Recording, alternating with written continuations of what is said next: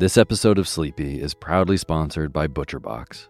If you've listened to Sleepy for a while, you know that I love good food, eating well, and treating my body right so that I can take on my days. Well, ButcherBox helps you do exactly that. They deliver super high quality, 100% grass fed beef, free range organic chicken, crate free pork, and wild caught seafood right to your door. It's humanely raised, no antibiotics or added hormones. They have a huge variety to choose from. They are excellent deals. They've got recipes and guides and tips included, and there's free shipping, always. Eating well is a huge factor in getting a good night's sleep, as is sometimes saving the trip to the grocery store and taking some stress out of your daily schedule. I have been loving these deliveries for those reasons. Been cooking up their uh, steak tips with eggs in the morning, with butter and scallions and soy sauce, and I also made a delicious brine chicken roast with lemon parsley gravy. So good. The prices for this kind of quality and convenience is really impressive. Uh, yeah, ButcherBox has made me very happy.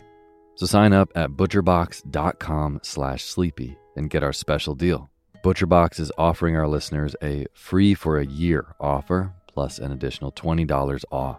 Choose salmon, chicken breast, or steak tips free in every order for a year. Sign up today at butcherbox.com slash sleepy and use code SLEEPY to choose your free for a year offer. Plus, get $20 off your first order. butcherbox.com slash sleepy. Eat well, sleep well.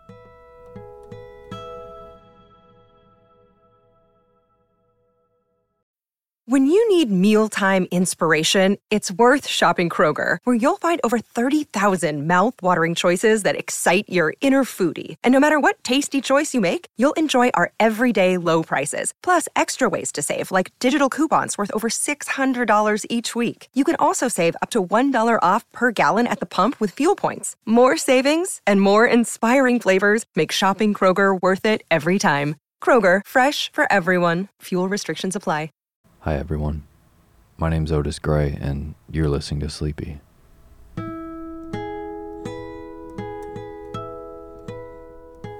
podcast where I read old books to help you get to sleep. For those of you who've listened to Sleepy, welcome back. And for anyone who's new, welcome. I really hope this helps you snooze and doze off into a deep, deep slumber. The show itself has been getting more followers by the day, and it's really amazing to see how fast the show is growing.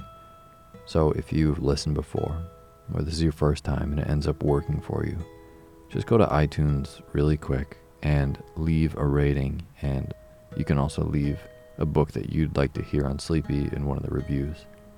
Leaving the reviews helps the show get mentioned and it makes it easier for other people who are having trouble sleeping it helps them find the show. It only takes a second, and it would mean a lot. Thank you. And also, just because I hope that you're going to be asleep by the end of this, the music that you're hearing right now is by my good friend James Lebkowski, who's playing this on a little guitar ukulele thing that he made. We're in the thick of summer, and I don't know why, but adventure's been on my mind. Even in dreams, I feel that everything has been way more about walking out the door and doing something unexpected and doing things that you might necessarily not do in your normal lives. Which is why tonight I'm going to be reading Don Quixote by Cervantes. It's a wild story about a madman who walks out his door and fulfills his dreams. His dreams are being a knight, a chivalrous knight, and fighting injustice, but which I guess could be, you know, a modern dream as well. But even though I know he's crazy, I'm kind of jealous. He just picked up his stuff and he went. Kind of inspiring. Regardless, it's a really, really good book to go to sleep to. It gives you really good dreams. So, hop into your bed and get as comfy as you possibly can. Lay your head back. Feel yourself sink into your pillow. Close your eyes and let me read to you.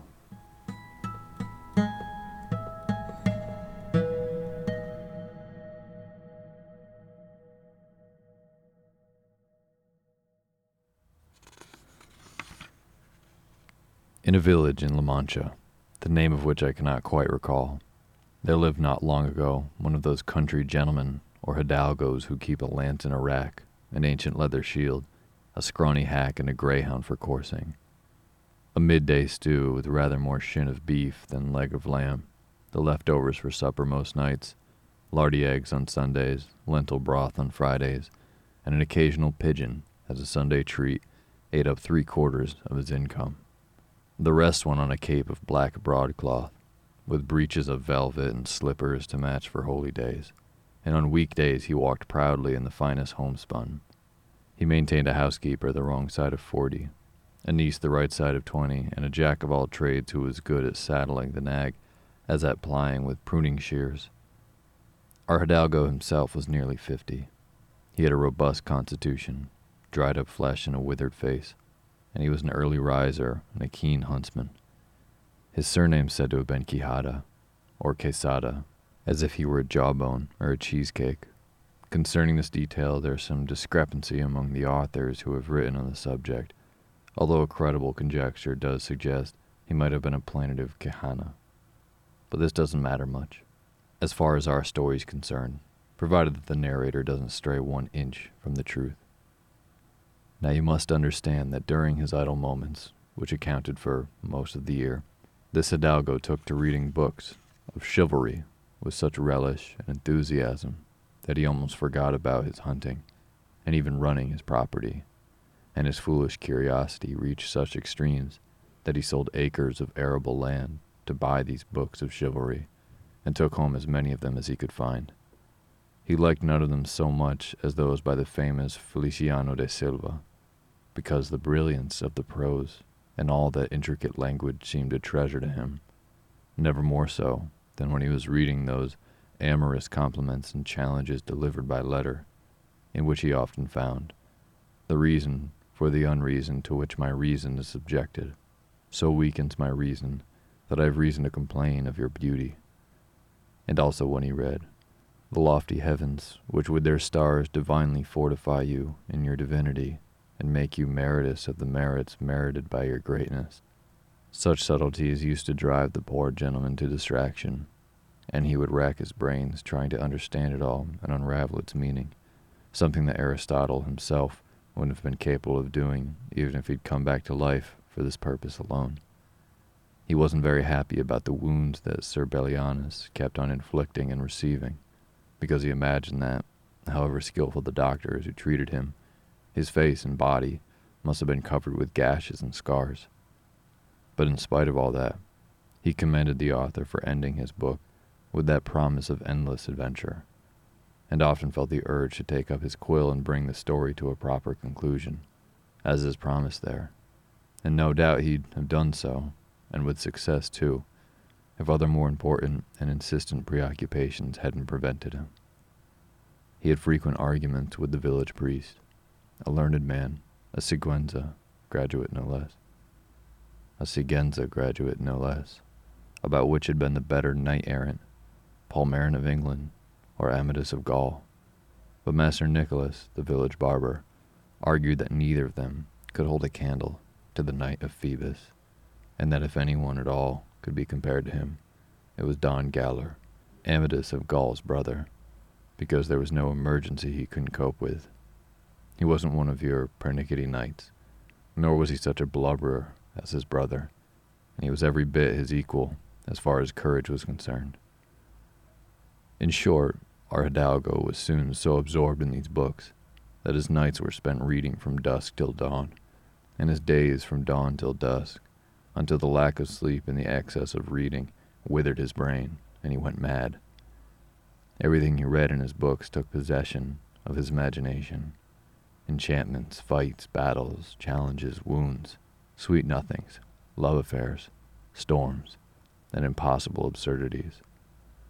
The idea that this whole fabric of famous fabrications was real so established itself in his mind that no history in the world was truer for him. He would declare that El Cid Ruy Diaz had been an excellent knight, but that he couldn't be compared to the knight of the burning sword, who with just one backstroke had split two fierce and enormous giants clean down the middle He felt happier about Bernardo del Carpio because he'd slain Roland the Enchanted at Roncesvalles by the same method used by Hercules when he suffocated Antaeus, the son of Earth, with a bear hug. He was full of praise for the giant Morgante because, despite belonging to a proud and insolent breed, he alone was affable and well mannered. But his greatest favorite was Reynold of Montalban, most of all when he saw him sallying forth from his castle and plundering all those he met, and when in foreign parts he stole that image of Muhammad made of solid gold, as his history records. He'd have given his housekeeper, and even, and even his niece into the bargain, to trample the traitor Ganelon in the dust. And so, by now quite insane, he conceived the strangest notion that ever took shape in a madman's head, considering it desirable and necessary, both for the increase of his honor and for the common good, to become a knight errant and to travel about the world with his armor and his arms and his horse in search of adventures, and to practice all those activities that he knew from his books were practiced by knight errants, redressing all kinds of grievances and exposing himself to perils and dangers that he would overcome, and thus gain eternal fame and renown. The poor man could already see himself being crowned emperor of Trebizond, at the very least, through the might of his arm, and so, possessed by these delightful delights, and carried away by the strange pleasure that he derived from them, he hastened to put into practice what he so desired. His first step was to clean a suit of armor that had belonged to his forefathers, and that covered in rust and mold had been standing forgotten in a corner for centuries. He scoured and mended it as best he could, yet he realized it had one important defect, which was that the headpiece was not a complete helmet, but just a simple steel cap. He was ingenious enough, however, to overcome this problem, constructing out of cardboard something resembling a visor and face guard, which, once inserted into the steel cap, gave it the appearance of a full helmet. It's true that to test its strength and to find out whether it could be safely exposed to attack, he drew his sword and dealt it two blows, with the first of which he destroyed in a second what it had taken him a week to create. He couldn't help being concerned about the ease with which he'd shattered it, and to guard against this danger, he reconstructed it, fixing some iron bars on the outside, which reassured him about its strength, and preferring not to carry out further tests, he deemed and pronounced it a most excellent visored helmet. Then he went to visit his nag, and although it had more corns than a barley field, and more wrong with it than Gonela's horse, which tantum pellis et ossa fuit, it seemed to him that neither Alexander's Bucephalus nor Cid's Babieca was its equal. He spent four days considering what name to give the nag, for he told himself it wasn't fitting that the horse of such a famous knight errant, and such a fine horse in its own right, too, shouldn't have some name of eminence. So he tried to find one that would express both what it had been before it became a knight's horse and what it was now. For it was appropriate that since its master had changed his rank, it too should change its name, and acquire a famous and much trumpeted one, as suited the new order and new way of life he professed. And so, after a long succession of names that he invented, eliminated, and struck out, he added, deleted, and remade in his mind and in his imagination, and he finally decided to call it Rocinante, that is, Hackafor a name which, in his opinion, was lofty and sonorous, and expressed what the creature had been when it was a humble hack, before it became what it is now, the first and foremost of all hacks in the world. Having given his horse a name, and one so much to his liking, he decided to give himself a name as well, and this problem kept him busy for another eight days, at the end of which he decided to call himself Don Quixote, that is, Sir Thighpiece from which, as he already had, as he had already been observed, the authors of this most true history concluded that his surname must have been Quixada, and not Quesada, as others had affirmed.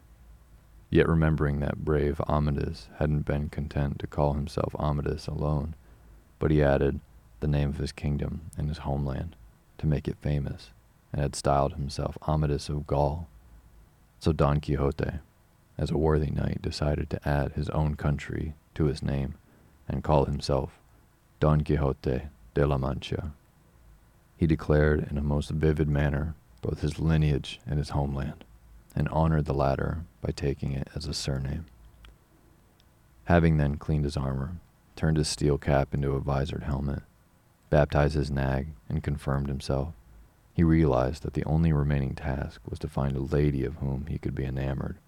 For a knight errant without a lady love is a tree without leaves or fruit, a body without a soul.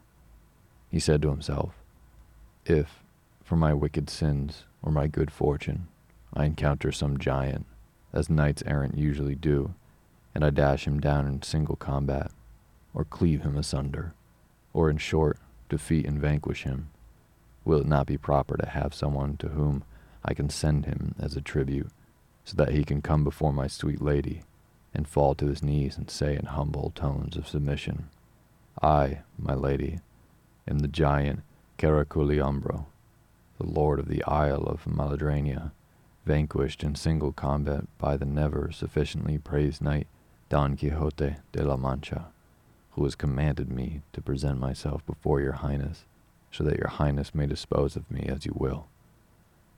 Oh my, how our worthy knight rejoiced once he'd spoken these words. Even more, once he'd found someone he could call his lady.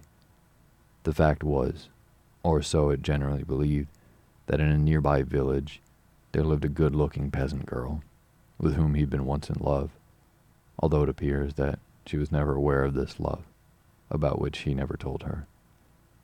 She was called Aldonza.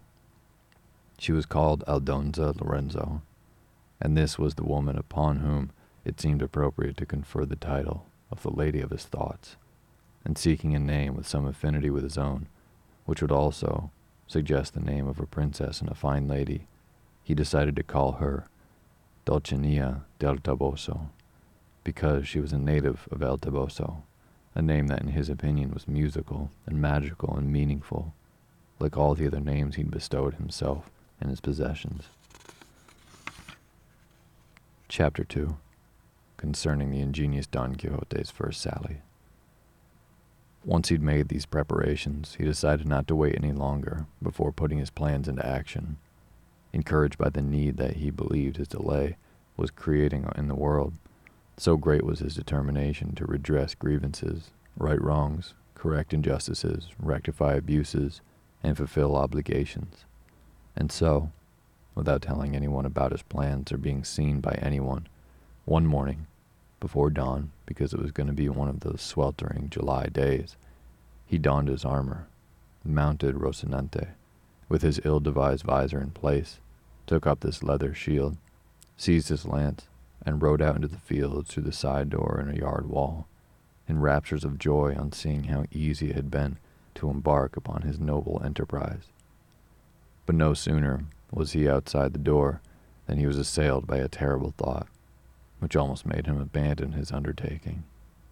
He remembered that he hadn't been knighted, and by the laws of chivalry shouldn't, and indeed couldn't, take up arms against any knight, and that even if he had been knighted, he would, as a novice, have been obliged to bear white arms, that is to say, a shield without any insignia on it until he'd won them by his own prowess.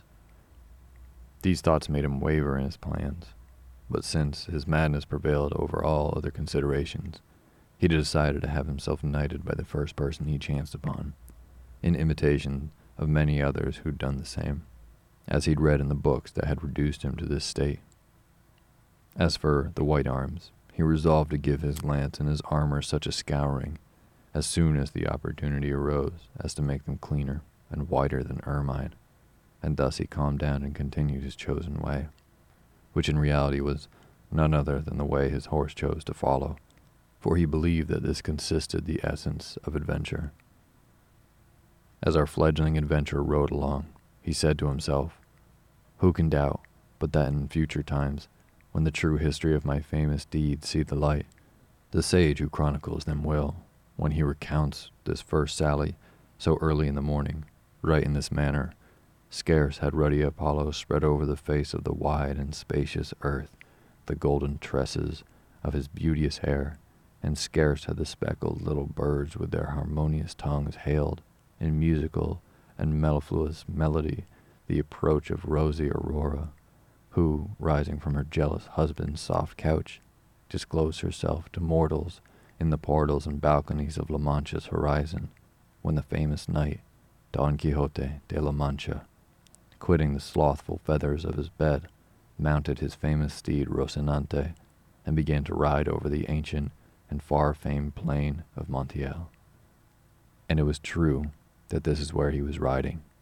And he added, Happy will be the age, the century will be happy, which brings to light my famous exploits, worthy to be engraved on sheets of bronze, carved on slabs of marble, and painted on boards of wood as a monument for all posterity. O sage enchanter, whomever you may be, to whom it falls to the chronicler of this singular story, I beg you not to overlook my good Rocinante, my eternal companion in all my travels and wanderings. Then he turned and said, as if he really were in love, O Princess Dulcinea, mistress of this hapless heart, great injury have you done to me, reproaching and dismissing me with the cruel command not to appear in the presence of your wondrous beauty. Vouchsafe, my lady, to be mindful of this your subject heart, which suffers such sorrow for love of you. He strung these absurdities together with many others, all in the style of those that he learned from his books. This made his progress so slow, and the sun was rising so fast and becoming so hot that his brains would have melted if he'd had any. He rode on almost throughout the day, and nothing happened worth mentioning, which reduced him to despair because he was longing for an early encounter with someone on whom he could test the worth of his mighty arm. Some authors say that the first adventure that befell him was that of the Pass of Lapice. Others claim that it was that of the windmills. But what I've been able to discover about this matter, and indeed what I've found recorded in the annals of La Mancha, is that he rode on throughout the day, and that at nightfall both he and his nag were exhausted and half dead from starvation, and that looking all around to see if he could spot some castle or shepherd's hut where they might retire and find some remedy for their great hunger and dire want, he caught sight of an inn not far from the road along which he was traveling, which was as if he had seen a star leading him not to the portals, but to the very palace of his redemption. He quickened his pace, and he reached the inn as night was falling. Sitting by the inn door, there happened to be two young women, of the sort known as ladies of virtue, on their way to Seville with some muleteers who chanced to break their journey that night in the inn. And since whatever our adventurer thought, saw, or imagined seemed to him to be as it was in the books that he'd read, as soon as he saw the inn, he took it for a castle with its four towers and their spires of shining silver, complete with its drawbridge and its deep moat, and all the other accessories that such castles commonly boast. He approached the inn that he took for a castle, and at a short distance from it he drew rein, waiting for some dwarf to appear upon the battlements and announce with a trumpet blast the arrival of a knight. But finding that there was some delay, and that Rocinante was impatient, to get to the stable, he rode on towards the inn door, and saw the two dissolute wenches sitting there, and thought that they were two beautiful maidens or fine ladies taking their ease at the castle gate. At this point, a swineherd, who was gathering together some pigs, begging nobody's pardon because that's what they're called, from a stubble field happened to sound his horn to round them up, and Don Quixote thought this was his wish that had been fulfilled and that a dwarf was announcing his arrival. So it was with unusual satisfaction that he reached the inn and the ladies, who, on observing the approach of a man dressed like that in armor and clutching a lance and a leather shield, started to run in terror back into the inn. But Don Quixote, conjecturing their fear from their flight, and raising his cardboard visor to reveal his dry and dusty face, addressed them with courteous demeanor and tranquil voice. Flee not, nor fear the least affront, For in the order of knighthood, which I profess, it neither belongs nor behooves to offer any such, much less to high-born maidens, as your presence testifies you to be. The girls had been peering at him and trying to make out his face, hidden behind the ill-made visor, and when they heard themselves called maidens, a term so much at odds with their profession, they couldn't contain their laughter, which was so hearty that Don Quixote flared up and exclaimed, Moderation befits the fair. Furthermore, laughter which springs from you a petty cause is a great folly. But I say this unto you, not to grieve you, nor yet to sour your disposition, for mine is none other than to serve you. This language, which the ladies didn't understand, together with the sorry figure cut by the knight, only redoubled their laughter and his wrath and things would have come to a pretty pass if it hadn't been for the appearance, at that moment, of the innkeeper, a man who, being very fat, was very peaceable, and who, on seeing such an ungainly figure, with such ill-matched equipment as the long stirrups, the lance, the leather shield, and the infantryman's body armor, was more than willing to join the maidens in their merry-making. But he was also intimidated by all these paraphernalia in deciding to address the knight in a civil manner. He said, If, sir, caballero, you're looking for somewhere to stay for the night, you'll find plenty of everything you need here. All except a bed, that is. We haven't got any of those. Don Quixote, observing the humility of the governor of the castle, for they were what he took the innkeeper and the inn to be, replied, For me, Sir Castellano, anything will suffice, because my arms are my bed hangings, and my rest the bloody fray. The host thought that Don Quixote had called him Castellano because he'd taken him for one of the Castilian conmen, whereas in reality he was an Andalusian, a prime picaroon for the playa district of Sanlúcar, no less a thief than Cacus, and no less an evildoer than any experienced page boy.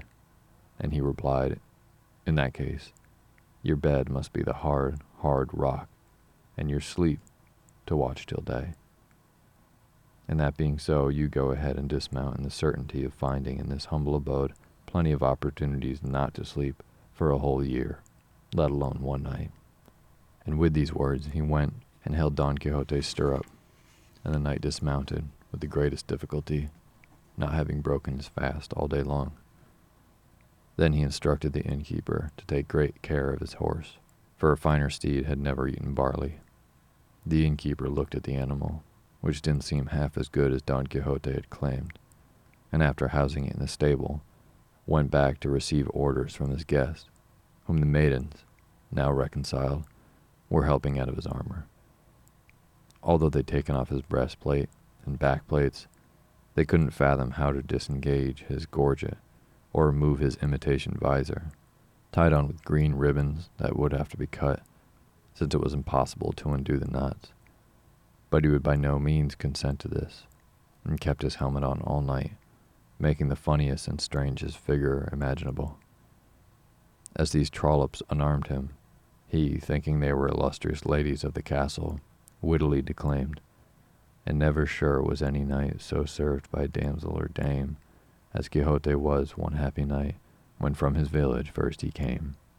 Maids waited on that man of might, princesses on his steed, whose name is Rocinante, good ladies, and mine is Don Quixote de la Mancha.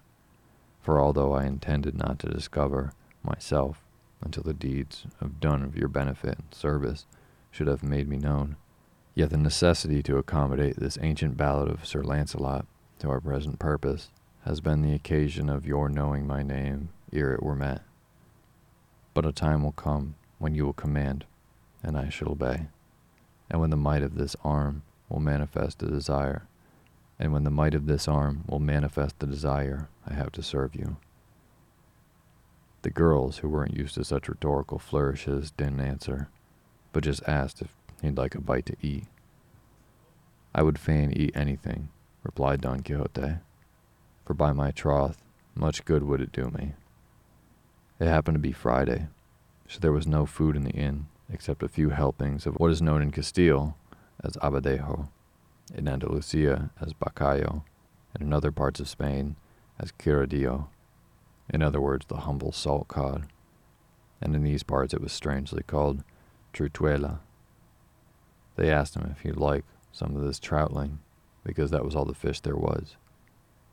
If you have a goodly number of troutlings, replied Don Quixote, they will serve me as well as a trout, because it makes no difference to me whether I am given eight separate reels or a single piece of eight.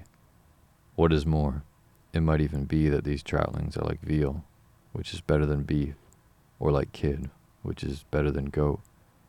But whatever the fish is, let it be served, for the travails and the burden of arms cannot be borne on an empty stomach. A table was set at the door of the inn, where it was cooler, and the innkeeper brought a dish of inadequately soaked and worse cooked salt cod, and a loaf of bread as black and moldy as the hidalgo's armor. And it was a source of great mirth to watch him eat, because, since he was wearing his helmet and holding up his visor, he couldn't put food in his mouth with his own hands, and somebody else had to do so for him, a task performed by one of the ladies. But when they tried to give him some drink, they found this an impossible task, and he wouldn't have drunk a drop if the innkeeper hadn't bored a hole through the length of cane and put one end in his mouth and poured wine into the other. And Don Quixote suffered it all with great patience, so as not to allow his helmet ribbons to be cut. In the midst of these activities, a sow gelder happened to arrive at the inn, and as he did so, he sounded his panpipes for four, five times, which convinced Don Quixote that he was indeed in some famous castle, and that he was being served to the accompaniment of music, and that the salt cod was trout, and the bread baked from the whitest wheat flour, the prostitutes fine ladies, and the innkeeper a lord of the castle, and it all confirmed that his decision to sally forth had been a wise one. Yet what most bothered him was that he hadn't yet been knighted, because he knew that he couldn't lawfully embark on any adventure without first having admitted to the order of chivalry.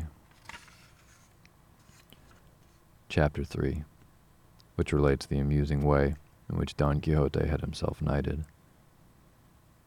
And so, troubled by this thought, Don Quixote made short work of his meager lodging house supper, and then called for the innkeeper, and shutting himself up within the stable, fell upon his knees before him and said, I shall never, O valorous knight, arise from where I kneel, until your courtesy vouchsafes me a boon which I desire to beg of you, and which will redound to your own praise and to the benefit of humankind.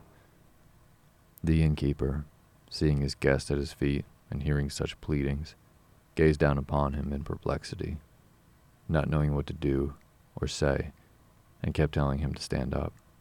But he kept refusing, and the innkeeper had to promise to grant his request. No less did I expect from your munificence, sir, replied Don Quixote. Know therefore that the boon which I have begged, and which your liberality has vouchsafed me, is that tomorrow you shall knight me, and tonight, in the chapel of this your castle, I will keep your vigil of arms. And tomorrow, as I have said, what I so desire shall be accomplished, so that I can legitimately roam through our four corners of the world in quest of adventures for the relief of the needy, as is the duty of chivalry and of knights errant such as I, whose desire towards such exploits is inclined. The innkeeper, who, as I've said, was something of a wag, and had already suspected that his guest wasn't in his right mind, found his suspicion confirmed when he heard these words, and to have something to laugh at at night, decided to humor him. So he said that he was quite right to pursue these objectives and that such desires were natural and fitting in such a knight as he seemed to be, and as his gallant presence testified, and that he himself in his younger days had followed the same honorable profession, roaming through different parts of the world in search of adventure, without omitting to visit such districts as Percheles and Islas de Riaran in Malaga, Compás in Seville, Azuela in Segovia, Olivera in Valencia, Rondilla in Granada, Playa in Sanlúcar, Potro in Cordova, and Ventillas in Toledo, and many other places where he'd exercised the dexterity of his hands and the nimbleness of his heels, doing many injuries wooing many widows, ruining a few maidens, and swindling a few orphans, and in short, making himself known in the most law courts and tribunals in Spain, and that he'd finally retired to his castle, where he lived on his own means and on those of others, accommodating all knights errant, whatever their status or position, solely because of the great affection he felt for them, and so that they could share their wealth with him to repay him for his kindness. He also told Don Quixote that in his castle there wasn't any chapel where he could keep a vigil of arms, because it had been demolished to build a new one. But he knew that in case of need, vigil might be kept anywhere, and Don Quixote could do so that night in a courtyard in the castle. And in the morning, God willing, the proper ceremonies would be performed to make him a knight. So very thoroughly that no knight in the whole wide world could be more into a knight than he. He asked Don Quixote if he had money on him. Don Quixote replied that he did not have so much as a single real, because he had never read in histories of knights errant that any of them ever carried money. To this the innkeeper retorted that he was deluding himself, even if it wasn't written in the histories, because their authors had considered that there wasn't any need to record something so obviously necessary as money or clean shirts. That wasn't any reason to believe that they traveled without supplies of both, so we could take it as true and proven that all knights errant, of which so many books are full to overflowing, kept their purses well lined in readiness for any eventuality, and that they also carried shirts and small chests full of ointments for curing the wounds that they received, because there wasn't always someone available to treat them in every field or desert where they engaged in combat and were injured, unless they had some wise enchanter for a friend, and he came to their aid, summoning through the air, on some cloud, a damsel or a dwarf with a flask of water of such magical properties that, on tasting just one drop, they were instantly cured of their wounds and injuries, as if they had never been hurt. But just in case this didn't happen, the knights of old considered it wise to see that their squires were provided with money and other necessities such as lint and ointments to address their wounds. And if any such knight happened to have a squire, a most unusual occurrence, he himself would carry all these supplies in a small saddlebags that were scarcely visible on the crupper of his steed, as if they were something else of much greater importance, because, except in such circumstances, carrying saddlebags was rather frowned upon among knights errant and the innkeeper therefore advised Don Quixote, although he could, if he wished, command him, as the godson that he was about to become, never again to travel without any money and all other supplies just mentioned, and he discovered, when he least expected it, how useful they could be. Don Quixote promised to do exactly as he'd been told, and then he was given orders to keep the vigil of arms in a large yard on one side of the inn and he gathered his armor together and placed it on the water trough next to the well. And taking up his leather shield and seizing his lance, he began with stately bearing to pace back and forth in front of the trough. And as his pacing began, night was beginning to fall. The innkeeper told everybody in the hostelry about the guest's insanity, his vigil, and his knighting that he awaited. They wondered at such a strange kind of madness and went to watch him from a distance, and saw that with a composed air he sometimes paced to and fro, and at other times, leaning on his lance, gazed at his armor without looking away for some while. Night fell, but the moon was so bright that it competed with the source of its brightness, and every action of that novice knight could be clearly observed by all. And now one of the muleteers staying at the inn decided to water his animals, and to do so he had to remove from the trough the armor placed there by Don Quixote, who, on seeing him approach, cried out, O rash knight, whomever you may be, coming to lay hands on the armor of the most valiant knight errant who ever girded sword, take care of what you do, and touch it not, unless you wish to pay for your life for your temerity. The muleteer wouldn't toe the line. It would have been better for the rest of his anatomy if he had. Instead, Grasping the armor by its straps, he hurled it to one side. When Don Quixote saw this, he raised his eyes to heaven fixing his thoughts, as it seemed, on his lady, Dulcinea. He said, Assist me, dear lady, in this first affront suffered by this breast that is enthralled to you. Let not your favor and your succor abandon me in this first moment of peril. And with these and other similar words, he dropped his leather shield, raised his lance with both hands, and dealt the muleteer so powerful a blow to the head that he fell on the ground in such a sorry state that had it been followed by another blow, he wouldn't have needed a doctor to treat him. Then Don Quixote replaced his armor and continued pacing to and fro with the same composure as before. After a while, another muleteer, not knowing what had happened, because the first one still lay stunned, also came to water his animals. As he went to remove the armor from the trough, Don Quixote, without uttering a word or asking anybody for her favor, again dropped his leather shield and raised his lance, and didn't break it over the second muleteer's head, but rather broke the head into more than three pieces, because he crisscrossed it with two blows. All the people in the hostelry came running at the noise, the innkeeper among them. When Don Quixote saw them, he took up his leather shield, and with one hand on his sword declared, O beauteous lady, strength and vigor of my enfeebled heart, now is the time for you to turn the eyes of your greatness towards this, your hapless knight, on the brink of so mighty an adventure. With this he felt so inspirited that if all the muleteers in the world had attacked him, he wouldn't have retreated one inch. The wounded men's companions, seeing him in such a state, began to rain stones on Don Quixote, who fended them off with his leather shield as best he could, unwilling to move away from the water trough and leave his armor unprotected. The innkeeper was yelling at them to let him be. He had already told them that he was a madman, and as such would go scot free even if he killed a lot of them.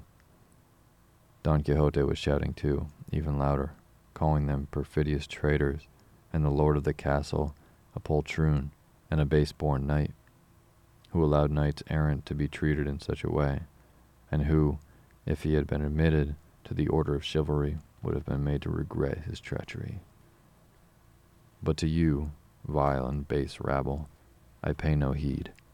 Stone me, come, draw near, assail me as best you can for you will soon see how you are made to pay for your folly and your insolence. He spoke with such vehemence and spirit that he struck fear into the assailants, and this, together with his innkeeper's arguments, persuaded them to stop, and he allowed them to remove the wounded and continued keeping the vigil of arms with the same composure as before.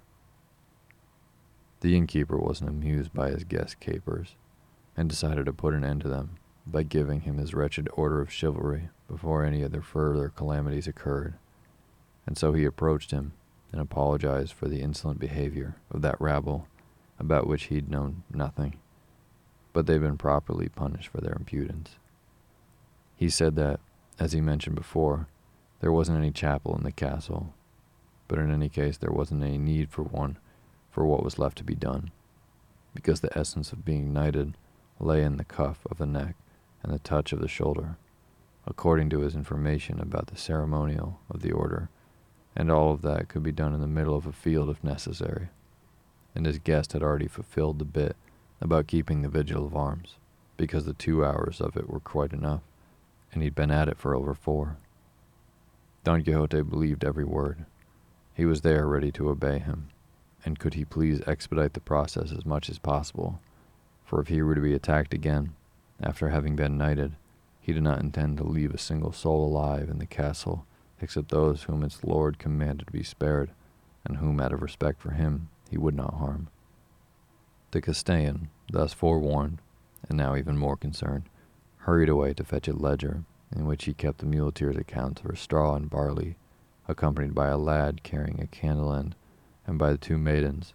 He came back to Don Quixote and ordered him to kneel and after reading him a while from his ledger, as if reciting some devout prayer, he raised his hand and cuffed him on the neck, and then with Don Quixote's own sword, gave him a handsome thwack on one shoulder, all the while muttering as if praying, and then he commanded one of the maidens to gird on the novice knight's sword, a task performed with much grace and discretion, with which she needed to be well provided so as not to burst out laughing at each stage of the ceremony.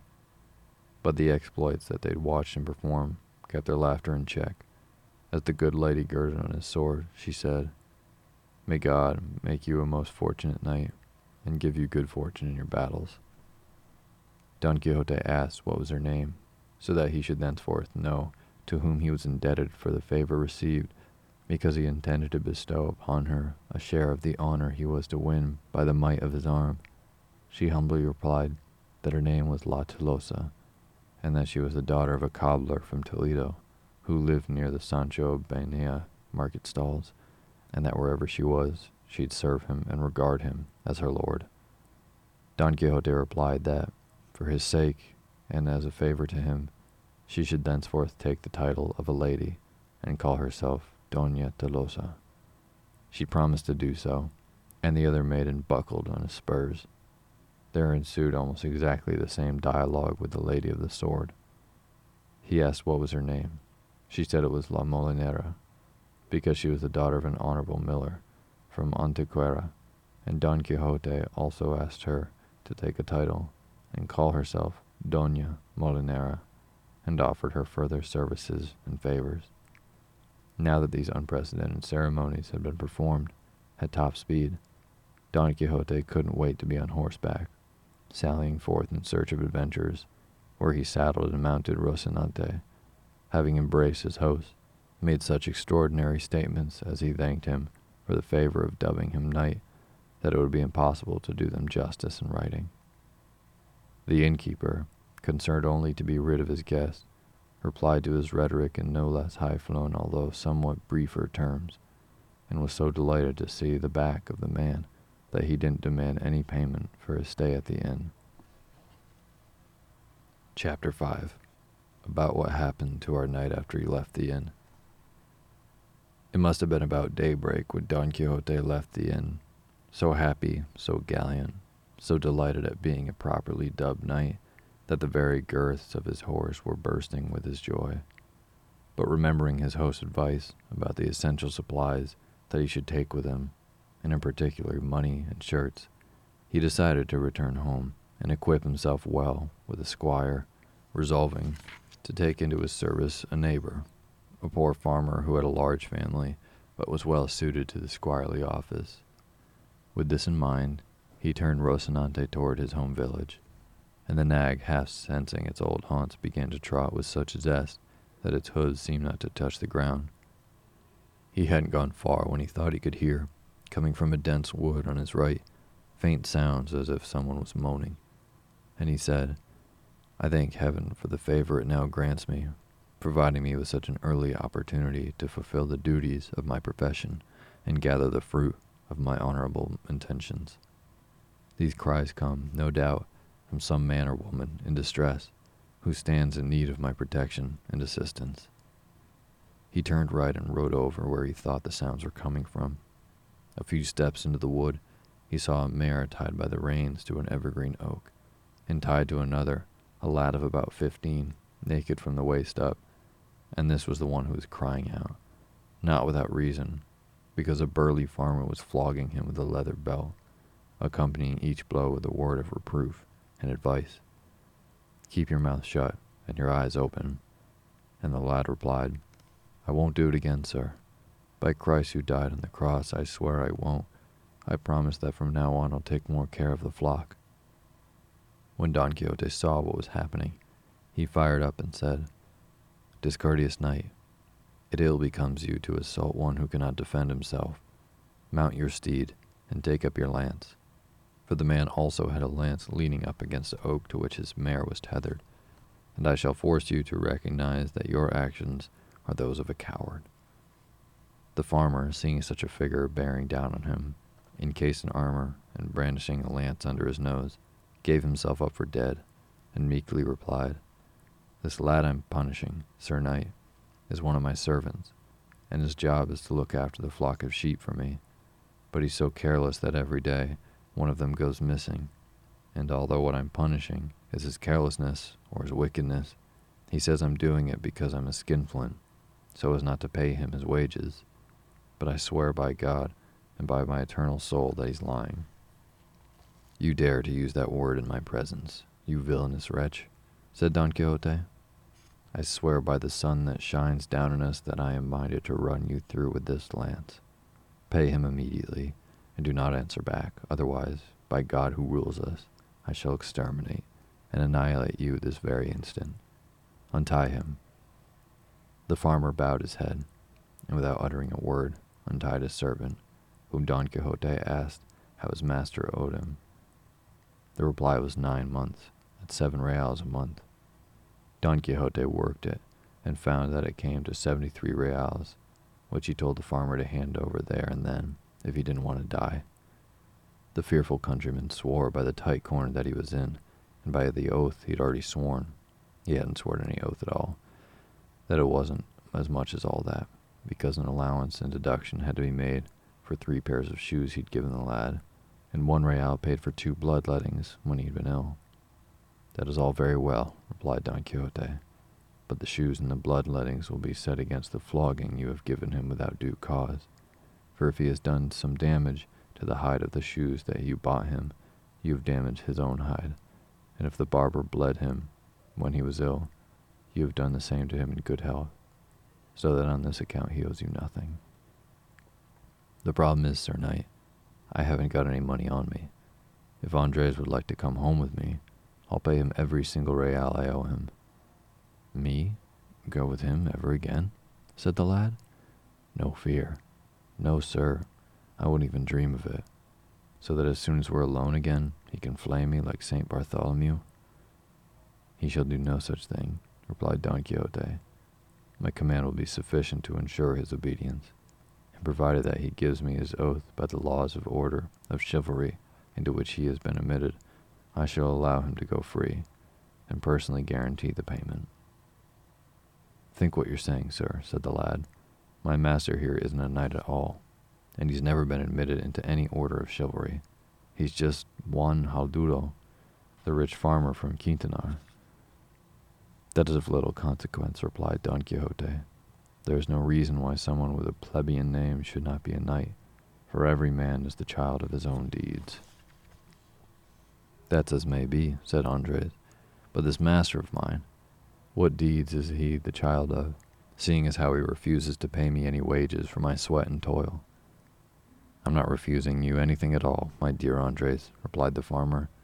Please be so kind as to come with me.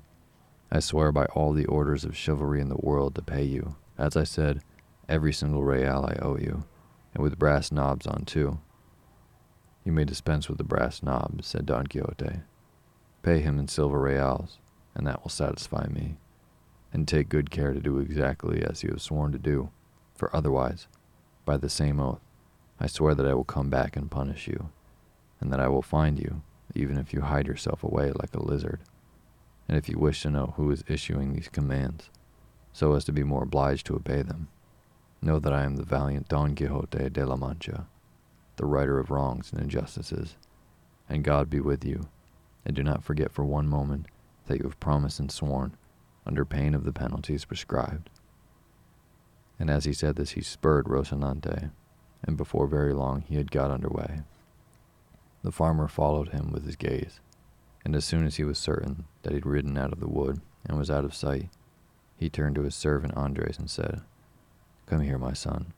I want to pay you what I owe you, just as the righter of wrongs had ordered. I swear you will, too, and you'll do well to obey that good knight's commands. God bless him, because he's such a brave man and such a good judge. By all that's holy, that if you don't pay me, he'll come back and do what he said to do. And I swear I will, too said the farmer. But since I'm so very fond of you, I think I'll increase the debt first, just as to increase the repayment. And seizing him by the arm, he tied him back to the evergreen oak and flogged him half dead. And now, Senor Andres, said the farmer, you can call upon your righter of wrongs. As you'll see, he isn't going to right this wrong in a particular hurry. But I don't think I've done with the wronging quite yet because I'm feeling the urge to skin you alive, just as you feared I would. But at length he untied him and told him he could go off in search of his judge so that this gentleman could carry out the sentence he pronounced. Andres crept sullenly away, swearing that he was going in search of the brave Don Quixote de la Mancha to tell him exactly what had happened, and that the farmer would pay for it sevenfold. But for all that, Andres departed in tears, and his master was left laughing.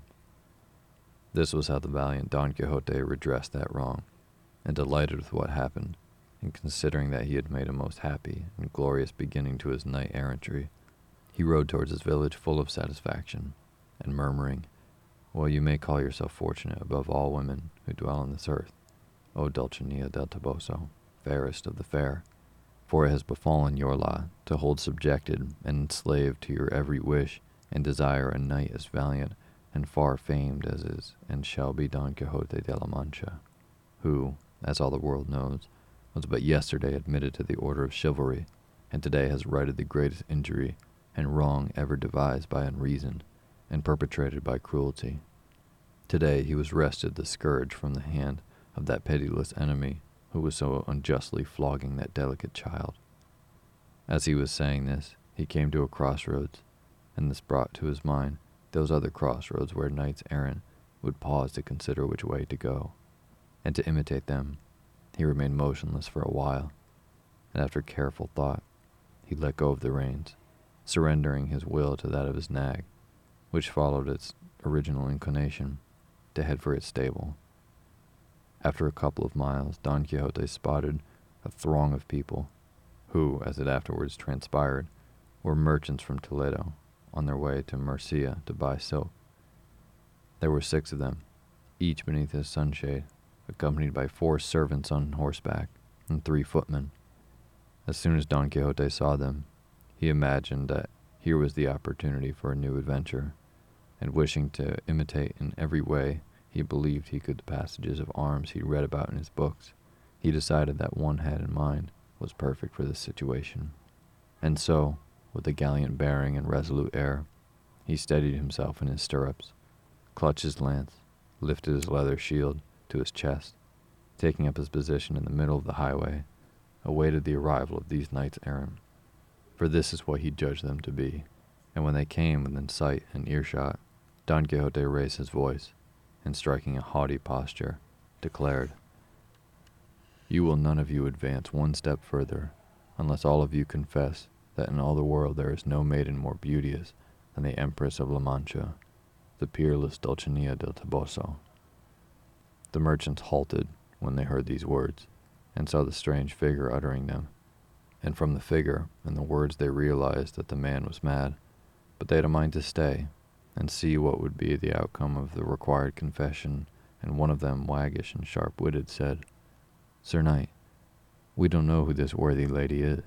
Do let us see her, because if she's as beautiful as you claim she is, we'll most freely and wilfully confess that what you say is true. If I were to let you see her, reported Don Quixote, what merit would there be in confessing so manifest a truth? The whole point is that without seeing her, you must believe, confess, affirm, swear, and uphold it. If not, monstrous and arrogant wretches, you shall face me in battle forthwith. For whether you present yourselves one by one, as the order of chivalry requires, or as altogether, as is the custom and wicked practice of those of your ilk, here I stand and wait for you, confident in justice of my cause. Sir Knight, replied the merchant, I beg you, in the name of all us princes gathered here, that as so not to burden our consciences by confessing something never seen or heard by any of us, particularly since it is so detrimental to the Empress and Queens of La Alcarria and Extremadura, you'd be pleased to show us a portrait of that lady, even if no bigger than a grain of wheat, because the skeins can be judged by thread, as they say, and this will leave us satisfied and reassured, and leave you pleased and contented. Indeed, I believe we are already so far inclined in her favor that even if her portrait shows that one of her eyes has gone skew with, and that sulphur and cinnabar ooze out of the other one, we will, just to please you, say in her favor what you want us to say. It does not ooze, you infamous knaves, replied Don Quixote, burning with anger. It does not ooze, I repeat, with what you say, but with ambergris and civet kept in the finest cotton. And she is not skew-whiff or hunchbacked, but straighter than a Guadarrama spindle. And you shall pay for the great blasphemy you have uttered against such a beauty as that of my lady. And so saying, he charged with a lowered lance at the blasphemer in such fury that if good fortune hadn't made Rocinante trip and fall on the way, things would have gone badly for the reckless merchant. But Rocinante did fall, and his master rolled over the ground for some distance, and he tried to get up, but he couldn't. So unencumbered, so encumbered was he by his lance, his leather shield, his spurs, and his helmet, together with the burden of all the rest of his ancient armor. As he struggled in vain to rise, he cried, Flee not, you paltry cowards, you wretches, bide your time. Tis my horse's fault, and not my own that I'm lying here. One of the footmen, not, it seems, a very well intentioned one, on hearing all this bluster from the poor fallen fellow, couldn't resist giving him an answer on his ribs. And coming up on him, he grabbed his lance and, breaking into pieces, took one of them and began to give our Don Quixote such a pounding that, in spite of all his armor, he ended up as well threshed as the finest chaff. The muleteer's masters were shouting to him not to hit him so hard and to stop, but the lad was now so caught up in this game that he wouldn't leave it until he'd played all of his cards out in fury, and picking up the other pieces of the lance, he shattered them too on the poor fallen man in the face of the storm of blows raining down, never stopped shouting as he threatened heaven and earth and those brigands as he imagined them to be. The lad grew tired, and the merchants continued their journey, supplied with enough to talk about throughout it on the subject of the poor pounded knight. Once he found himself alone, he again tried to get up, but if he hadn't been able to do so when he was fit and well, how was he going to manage to do it now that he was pummeled to pieces? Even so, he considered himself lucky, in the belief that this was a fitting misfortune for a knights errant. He blamed his horse for it all, and it was impossible to get up, so very bruised and battered was his body. Chapter 5 In which the story of our knight's misfortune is continued. Finding then that he couldn't move, it occurred to him to resort to his usual remedy, which is to think about some passage from his old books, and his madness brought to his memory the episode from the story of Baldwin and the Marquis of Mantua, in which Carloto leaves Baldwin wounded in the forest, a tale known to every little boy, not unfamiliar to youth, celebrated and even believed by old men, yet with no more truth in it than the miracles of Muhammad. It was perfect for the predicament in which he found himself, and so with many manifestos of extreme suffering he began to writhe about on the ground, and to say in the faintest of voices what the wounded knight of the forest was said to have said. Where are you, mistress of my heart? Are you not pained by my distress? Maybe you know not of my plight. Maybe you're false and pitiless. And on he went reciting the ballad right up to the lines that go, O noble Marquis, gentle sire, my uncle and my lord by blood. Fortune decreed that at this point, a farmer from his own village, one of his neighbors, happened to be returning home after taking a hundredweight of wheat to the mill. Seeing a man lying there, the farmer came up and asked him who he was and what was the matter with him, moaning away like that.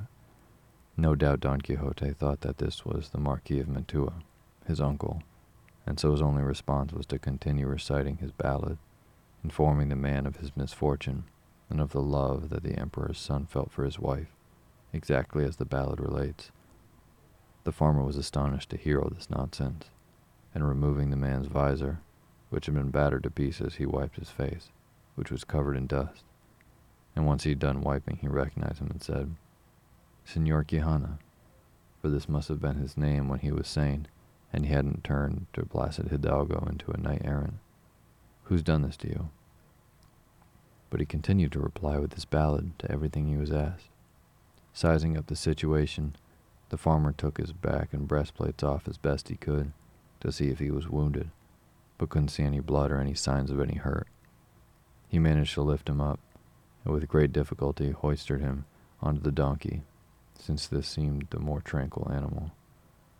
He picked up the armor and arms, including the fragments of the lance, and tied them to Rocinante, which he took by the reins, and taking his donkey by the halter, he set off in the direction of his village, deep in thought as he heard the nonsense being spoken by Don Quixote, who was no less pensive and so badly bruised that he couldn't keep his seat on the donkey, and every so often breathed sighs loud enough to reach heaven, so that the farmer again felt he should ask what is wrong, and it must have been the devil himself who made Don Quixote recall tales to fit the events, because at that moment, forgetting all about Baldwin, he remembered Abindarráez the Moor being captured and taken as prisoner to his castle by the governor of Antequera, Rodrigo de Narvaez so that when the farmer asked him again how he felt and what was the matter with him, he replied with the very same words and arguments used by the captive Moor to reply to Rodrigo de Narvaez. As he'd read the story in Jorge de Montemayor's Diana, making such appropriate use of it that the farmer wished himself to the devil for having to listen to such a pack of absurdities. He realized his neighbor was mad, and hurried on to the village so as not to have to put up with Don Quixote's interminable harangue more than necessary. It concluded like this You must know, Senor Don Rodrigo de Narvaez, that this fair Jarifa I have mentioned is now the beauteous Dulcinea del Toboso, for whom I have performed, do perform, and shall perform the most famous deeds of chivalry that have been witnessed, are witnessed, and shall be witnessed in this world. The farmer replied, Look here, sir, as I'm a sinner, I'm not Don Rodrigo de Narvaez, nor this Marquis of Mantua, but Pedro Alonso, your neighbor, and you aren't Baldwin nor Abindarráez, but the Honorable Hidalgo, Senor Quijana. I know who I am, retorted Don Quixote, and I know that I can be not only all of those who I have mentioned, but every one of the twelve peers of France, and every one of the nine worthies as well, because as all the deeds performed by them singly together will be exceeded by mine. With these exchanges and other similar ones, they approached the village at nightfall, but the farmer waited until it was darker so that nobody could see the battered hidalgo so wretchedly mounted. When he thought the time had come, he entered the village and went straight to Don Quixote's house, which was in an uproar. The priest and the barber, great friends of Don Quixote's, were there, and his housekeeper was shouting, and what's your opinion, Father Pero Perez, sir, for this was the priest's name, about my father's misfortune? About my master's misfortune. Three days it's been now without a trace of him, his nag, his leather shield, his lance of armor. A fine pickle I'm in. It's my belief, as sure as I was born to die, that his brain's been turned by those damned chivalry books that he reads all the time. I remember often hearing him say to himself that he wanted to be a knight errant, and go off in search of adventures. The devil take all these books, and may Barabbas take them too, for scrambling the finest mind in all of La Mancha. The niece said the same, and even more. And let me tell you this, Master Nicholas, for this was the barber's name. My uncle would often be reading those evil books of misadventure for two whole days and nights on end, and then he'd throw his book down, grab his sword, and slash the walls of his room. And once he was exhausted, He'd say that he killed four giants as big as four towers, and that the sweat pouring from him was blood from the wounds received in battle. And then he'd drink a pitcher of cold water and feel calm and well again, claiming that the water was the most precious draught brought by the famous sage Squiffy, a great enchanter and friend of his. But I'm the one to blame for it all, not telling you gentlemen about my uncle's madness, so that you could have done something about it and burned those unchristian books of his before it came to this. He's got lots and lots of them, and they do deserve to be put in the flames like heretics. I agree with that, said the priest, and I swear that before another day has passed, they'll be put on public trial and condemned to the flames, so that they can't make anyone reading them do what my friend must have done. All this was overheard by Don Quixote and the farmer, who could no longer have any doubts about his neighbor's illness. So he began to shout, Open up to Sir Baldwin and the Marquis of Mantua who's sore wounded here, to the Moor of Abindarráez, brought captive by the valiant Rodrigo de Narvaez, the governor of Antequera. These shouts brought all four running to the porch, as the men recognized their friend, and the women their master and uncle, who hadn't dismounted from the donkey because he couldn't. They ran to embrace him. Stop, all of you, for I am sore wounded, do the fault of my steed. Carry me to my bed, and if you are able, summon the wise Urganda to heed and tend to my wounds. Just look at him. In the name of the devil, cried the housekeeper. Didn't I know in the marrow of my bones what was wrong with the master? Up you go, sir. Up you go to bed. We'll cure you well enough without any need for that there Ugandan woman. Damn those chivalry books. Damn the lot of them, getting you in such a state. They took him to his bed, and examining him for wounds, couldn't find any. He told them that it had been a general, overall battering sustained when he and his steed Rocinante suffered a terrible fall as he was doing battle with ten giants, the most lawless and reckless giants to be found almost anywhere on the face of the earth. I see, I see, said the priest. So there are giants in this game as well, are there? I swear by the Holy Cross that I'll burn them tomorrow, before the day is over. They asked Don Quixote a thousand questions, and his only reply was to request food and to be allowed to sleep, for this was his greatest need. And then the priest asked for the farmer to tell him exactly how he'd found Don Quixote. The farmer told him the whole story, including the nonsense that on being discovered and transported the knight had uttered, which made the priest even more anxious to do what the very next day he did, calling his friend and barber, Master Nicholas, with whom he walked to Don Quixote's house.